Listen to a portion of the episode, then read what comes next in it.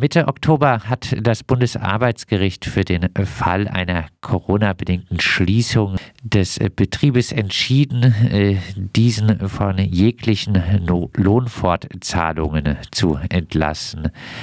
Es, äh, das Gericht äh, sieht den Staat in der Verantwortung. Eine richtige Entscheidung, die die in der Corona-Krise arg gebeutelten Unternehmen entlastet? Ja, also von einer richtigen Entscheidung äh, kann meines also nicht Rede sein, weil das Entscheidende ist, dass diese Entscheidung eine äh, Fortsetzung der bisherigen sogenannten Betriebsrisikorechtsprechung ist, die ihrerseits äh, seit geraumer Zeit den Paragraphen 615 BGB missachtet, denn der legt ganz klar fest, dass also in dem Moment, wo ein Betrieb äh, seine Tore aufgrund zum Beispiel von Lieferschwierigkeiten oder Zulieferschwierigkeiten schließen muss, äh, weiter der Lohnanspruch äh, der Arbeitnehmer äh, fortbesteht. Es gibt keine au gesetzliche Ausnahme von diesem Grundsatz.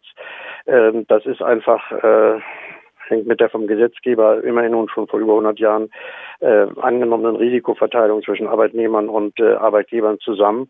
Und im Übrigen ist es ja so, dass äh, Corona nun wirklich nicht eine Sache ist, die nun die Unternehmen extrem beutelt. Wir haben Corona-Hilfen in Höhe von schätzungsweise über 150 Milliarden Euro für die Unternehmen gehabt. Und äh, die Frage ist doch, äh, wofür solche Leistungen äh, erbracht werden seitens des Staates, wenn nicht unter anderem auch äh, für diese äh, äh, Fälle. Nun äh, wurde die äh, 3G-Regel am Arbeitsplatz seit kurzem eingeführt.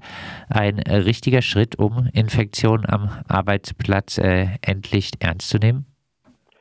Naja, immerhin ist es erstmal ein Schritt, oder es ist, vielleicht bleibt es auch nur bei diesem Schritt, äh, gegenüber der Situation vorher, bei denen eben noch nicht mal Trippelschritte zu äh, vernehmen oder zu verzeichnen waren in Bezug auf die Unternehmen. Man hat die Unternehmen, die Betriebe eigentlich sozusagen als eine rechtsfreie Zone, äh, was äh, Corona betrifft, betrachtet und hat das alles dem Selbstlauf überlassen. Das ist natürlich vor allen äh, Dingen äh, völlig inakzeptabel, was zum Beispiel die Lockdowns betrifft, also auch in der Anfangsphase der Davon waren die Unternehmen nie betroffen, im Gegensatz zu anderen Ländern, äh, in denen sehr wohl äh, diese Tatsache der extrem intensiven äh, Kontaktaufnahme natürlich zwischen den Beschäftigten äh, nicht berücksichtigt wurde.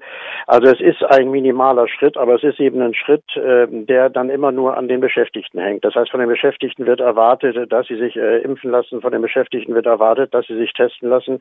Aber auf der Seite des Unternehmens, wo ja zum Beispiel eben ein Lockdown die eigentlich grundsätzliche Antwort in einer in der jetzigen Krise darstellt, um die Infektionskette zu unterbrechen, äh, der wird überhaupt nicht in Erwägung gezogen. Also es geht eigentlich nur darum, dass die Arbeitnehmer sich, sich und andere in gewisser Weise selbst schützen äh, durch äh, die äh, Impfaktion, aber es geht nicht darum, dass das Unternehmen von sich aus grundlegende und effektive Maßnahmen zur Unterbrechung der Infektionskette ergreift.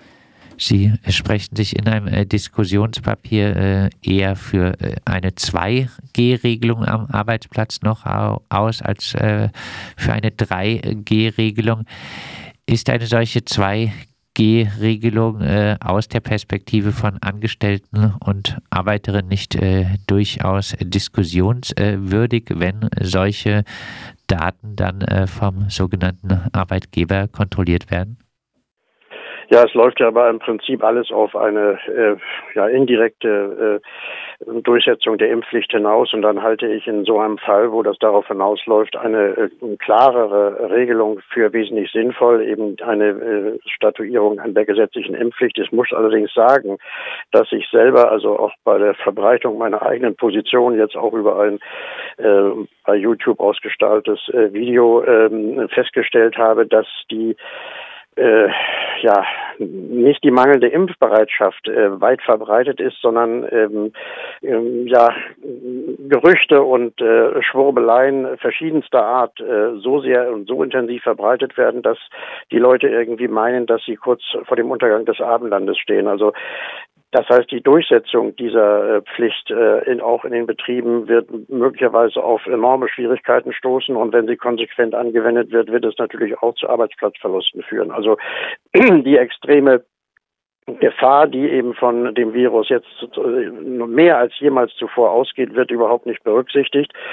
Das ist jetzt nicht eine Kritik unbedingt an den äh, Beschäftigten, aber es äh, zeigt sich jetzt eben, was dieses ganze Hin und Her seitens der Politik und die Unfähigkeit, klare und eindeutige Maßnahmen zu treffen, zur Folge gehabt hat. Jeder macht jetzt irgendwie seine eigenen Interpretationen, seine eigenen medizinischen Expertisen, äh, übrigens auch seine eigenen juristischen Expertisen, verlässt sich zum Beispiel darauf, dass das alles nicht zulässig sein kann. Ich habe also kürzlich mal erlebt, dass jemand der Meinung war, als von seinem Sohn verlangt wurde, sich impfen zu lassen, das sei Mobbing.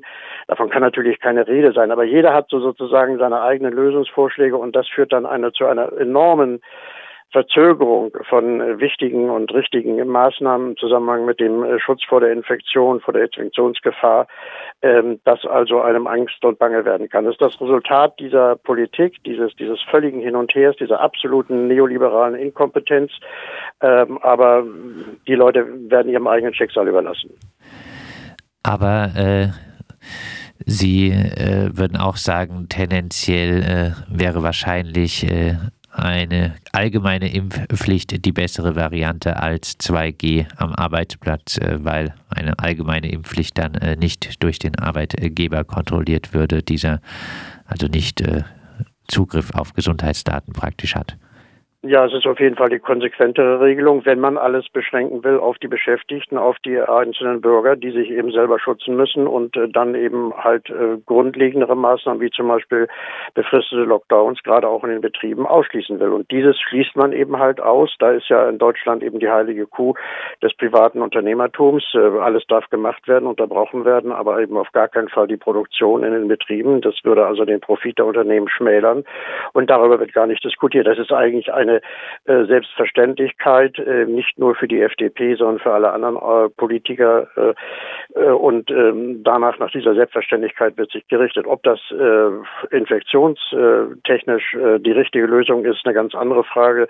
Gerade die Immunologen sagen, dass es zu solchen Lockdowns jetzt endlich kommen muss. Sie sind ja zu einem wesentlich früheren und keineswegs so gefährlichen Zeitpunkt mal zeitweise jedenfalls außerhalb der Betriebe verkündet worden.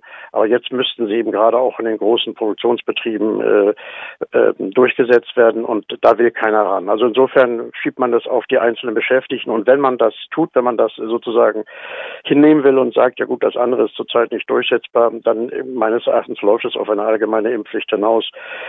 Äh, ich glaube auch nicht, dass es äh, einige Chance hätte, das äh, für verfassungswidrig zu erklären oder äh, äh, die Auffassung ernsthaft zu vertreten, dass das also rechtswidrig sei, weil dann wäre das Ergebnis tatsächlich, dass wir dem Ende entgegengehen. Und das kann nicht die Lösung sein. Das wird auch bei den Gerichten in keiner Weise akzeptiert werden.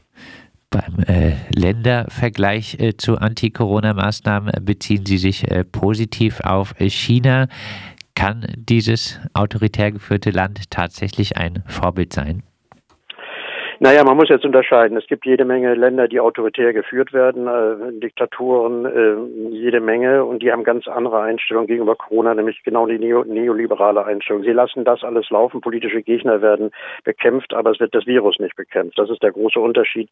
Übrigens jetzt nicht nur zu China, sondern das, was China macht, ist also auch äh, im Wesentlichen eigentlich das, was Taiwan macht, im Wesentlichen das, was Südkorea macht und was jedenfalls zum Teil auch Portugal gemacht haben. Das heißt, eine konsequente und nicht äh, durch neoliberale Vorsichtigkeiten, Anführungszeichen, eingeschränkte Corona-Strategie, insbesondere also äh, zum Beispiel eben äh, die äh, Quarantänemaßnahmen werden viel, viel konsequenter angewandt. Das wird auch ja anerkannt von äh, Seiten aller Experten. Inzwischen kommt, äh, sagt man, äh, ja, dass es eigentlich kein Land gibt, was so konsequent die Null-Covid-Strategie äh, äh, durchsetzt wie China, ohne dass also ähm, andere, unter, andere Staaten Ähnliches versuchen würden. Man hat die Null-Covid-Strategie längst aufgegeben. Also ich finde, es ist falsch und gefährlich, auf ähm, die äh, eine autoritäre äh, Struktur in China äh, zu verweisen, denn sie hat äh, mit dieser mit diesen Maßnahmen zunächst mal nichts zu tun. Es gibt eben Länder, und sie sind wie gesagt asiatische Länder, Singapur gehört auch dazu, aber vor allen Dingen auch Taiwan, die äh, ganz rigoros staatliche Maßnahmen eingesetzt haben zum Schutze der Menschen. Also es muss ja einfach vielleicht mal auch anerkannt werden von denjenigen, die sich auf Grundrechte berufen, dass das wichtigste Grundrecht äh, das Schutz auf Leben äh, und ähm, Gesundheit ist und ähm, dass äh, dieser äh, Recht, Grundrechtsschutz nicht gegen andere Grundrechte ausgespielt werden kann. Aber das ist eben das Problem, was wir hier haben. Das wird Grund, äh, Grundrechte werden plötzlich hochgehalten, aber im Grunde genommen ist es eben so, dass es den äh, Menschen nichts nützt, sondern dass sie also äh, ungewissen Zeiten, höchst ungewissen Zeiten entgegengehen, äh, aber grundrechtsgeschützt sind. Also das ist dann eine merkwürdige Interpretation, also auch von Grundrechten. Also der Hinweis auf die autoritären Strukturen meines Erachtens geht viel. Im Übrigen ist es in China so, dass diese Maßnahmen gar nicht durchgesetzt werden vom Zentralstaat, sondern auch kontrolliert werden von Nachbarschaftskomitees und sozusagen ganz unten an der Basis. Das führt zu erheblichen Unzuträglichkeiten für die Betroffenen, auch von recht rigorosen Maßnahmen. Ähm, ich habe das selber also erlebt, auch in der Befragung von Leuten, die also aus dem Ausland, auch Chinesen selbst, äh, dann nach China gekommen sind und erstmal eine sehr lange Zeit äh, eben nicht unter Quarantäne, standen, sondern auch äh, gewissermaßen ausgegrenzt wurden, gesellschaftlich ausgegrenzt wurden. Aber es ist halt ein Weg, der sich als effektiv erwiesen hat. Und da muss man entscheiden, will man einen solchen Weg oder will man ihn nicht? Wenn man ihn nicht will, dann ist mit äh, guten Wünschen nichts zu machen, sondern das ist dann also der Stil von äh, Herrn Spahn. Und dabei äh, kommt nichts raus. Äh, Spahn kommentiert die Geschichten mal so, mal so, aber er handelt nicht. Und das muss man diesem neoliberalen Staat irgendwie vorwerfen. Er hat völlig verlernt äh, zu handeln und existiert eigentlich als Staat nur noch im Sinne einer Institution, die mal Debatten durchführt. Also als hätten wir die Zeit äh, zu debattieren. Passend äh, zum Thema Neoliberalismus nochmal äh, zurück äh, zur ähm, Arbeitsplatz. Äh, Sie sprechen sich auch für einen äh, generellen Anspruch auf Homeoffice aus zum äh, Gesundheitsschutz in der Pandemie sicher eine gute Sache, auch wenn äh, viele Arbeiter in, in der Produktion nicht in den Genuss äh, kommen werden. Wenn man äh, Homeoffice allgemein betrachtet, besteht dabei äh, aber nicht die große Gefahr, dass sich äh, die Unternehmerin-Seite auch noch die Kosten für den Arbeitsplatz spart, äh, diese letztlich den Angestellten aufbürdet und die äh, größere Flexibilität auch eher eine scheinbare Freiheit ist, die den Druck auf äh, die Angestellten eher erhöht? Ja, unbedingt. Also ich bin äh, auch ein ganz großer Skeptiker, was also die äh, Propagierung des Homeoffices, unabhängig jetzt von der Frage Corona-Schutz, ja oder nein, betrifft. Äh, insbesondere auch, was die Kommunikations, die sehr wichtigen Kommunikationsmöglichkeiten der Beschäftigten untereinander, auch bei der Durchsetzung ihrer Interessen und ihrer Rechte betrifft. Da stellt natürlich äh, das Homeoffice eine Vereinzelung und damit auch einen Rückschritt, eine Individualisierung von Arbeitsbeziehungen dar. Auf jeden Fall. Das ist also höchst problematisch. Auf der anderen Seite Haben wir jetzt eine Situation, die ja, ja die, die, die Kontaktbeschränkung oder Kontaktunterbrechung unmittelbar betrifft und äh, sozusagen äh, dann vielfach äh, den, die einzige mögliche Form des Gesundheitsschutzes darstellt. Und da müsste man eben für diese Zeit ähm, diesen Anspruch erheblich erleichtern. Und es hat sich ja gezeigt, dass die Unternehmen das nur ja äh, bedingt ähm, akzeptiert haben und dann auch wieder schnell rückgängig gemacht haben, sodass also dies jetzt ein Weg wäre. Wenn es nicht zu einem Lockdown komme, wäre das ein Weg, das betrifft sehr viele Büroarbeiten, natürlich die Leute an der Produktion weniger, aber auch selbst da gibt es natürlich äh, Tätigkeiten, die also sozusagen äh, nur noch digital durchgeführt werden müssten, sodass die, zumindest zeitweise äh, das Homeoffice eine Alternative wäre. Alle Welt redet von Digitalisierung der Produktion und feiert äh, das und hat also schon vor der Corona die unter dem Motto Arbeit 4.0 verkündet, dass man also jetzt zu ganz neuen Arbeitsformen käme. Das ist jetzt plötzlich alles vergessen, ausgerechnet in Zeiten von Corona. Und dann sagt man, das geht nicht. Nein, es geht sehr wohl, aber natürlich nicht für alle. Dann äh, abschließend nochmal äh, zusammengefasst äh, ein bisschen, was muss aus Ihrer Sicht äh, zur Pandemiebekämpfung nun äh, passieren, insbesondere im Hinblick auf den Arbeitsplatz? Ja, es müsste passieren eine die Kontaktunterbrechung. Die beste Kontaktunterbrechung wären Lockdowns. Es würde auch zu Betriebsunterbrechungen, allerdings äh, von vielleicht äh, zwei bis drei Wochen führen müssen. Das in den, gerade in den großen Unternehmen wäre das eine Lösung. Wenn es zu Lockdowns nicht käme, äh, dann bliebe es äh, bei der Durchsetzung eines Rechtsanspruchs auf Homeoffice, nicht nur eines Rechtsanspruchs, gegebenenfalls auch einer administra administrativen, also in Form des, des Direktionsrechts durchgesetzten Homeoffices oder eben dann äh, bei der einer konsequenten 2G-Regel.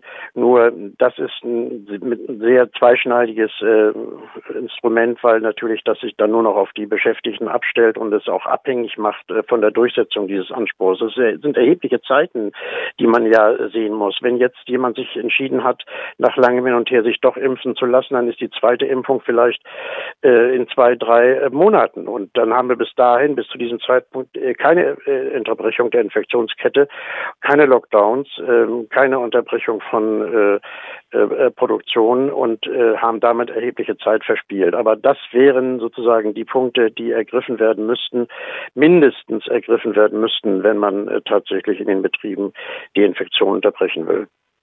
Das sagt äh, Dr. Rolf Gefgen, Arbeitswirtschaftsrechtler und Autor aus Hamburg. Wir haben mit ihm gesprochen über die Nichtbekämpfung der Corona-Pandemie, insbesondere am Arbeitsplatz.